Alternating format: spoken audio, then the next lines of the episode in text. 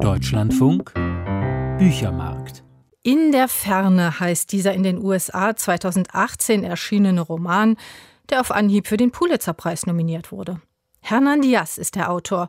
Er ist selbst ein Grenzgänger. Er wurde 1973 in Argentinien geboren, ist in Schweden aufgewachsen und unterrichtet an der Columbia University von New York.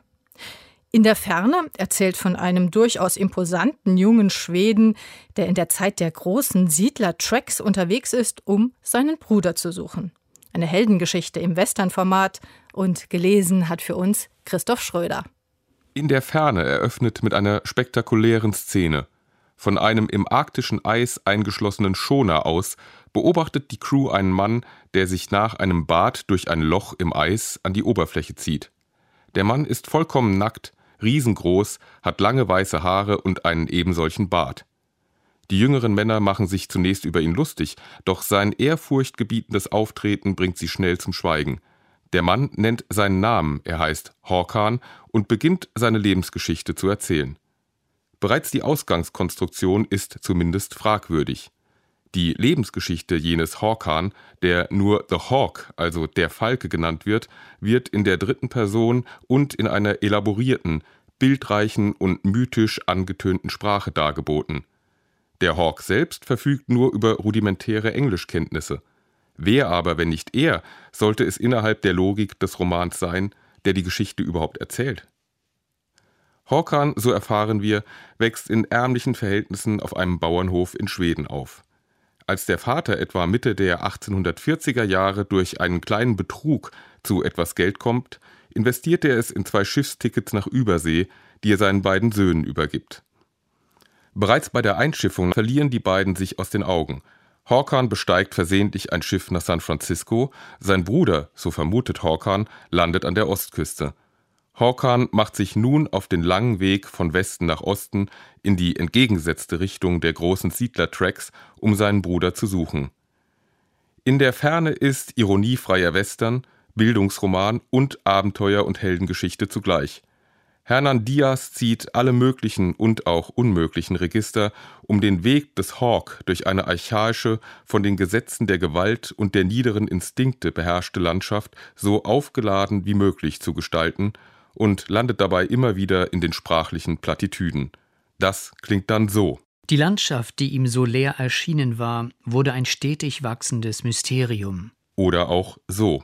Der Himmel war so hart und verlassen wie das Land. In der Ferne ist ein missglücktes Buch, und das aus mehreren Gründen.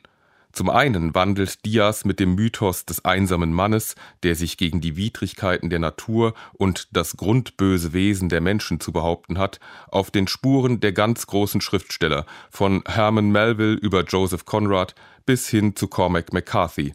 Zum anderen stellt sich recht bald das unangenehme Gefühl ein, dass Diaz in einer Aneinanderreihung brutaler und drastischer Szenen die Reize des Ekels abschöpft und diese ins Licht des Erhabenen rückt ohne dabei einen literarischen Mehrwert zu erzielen.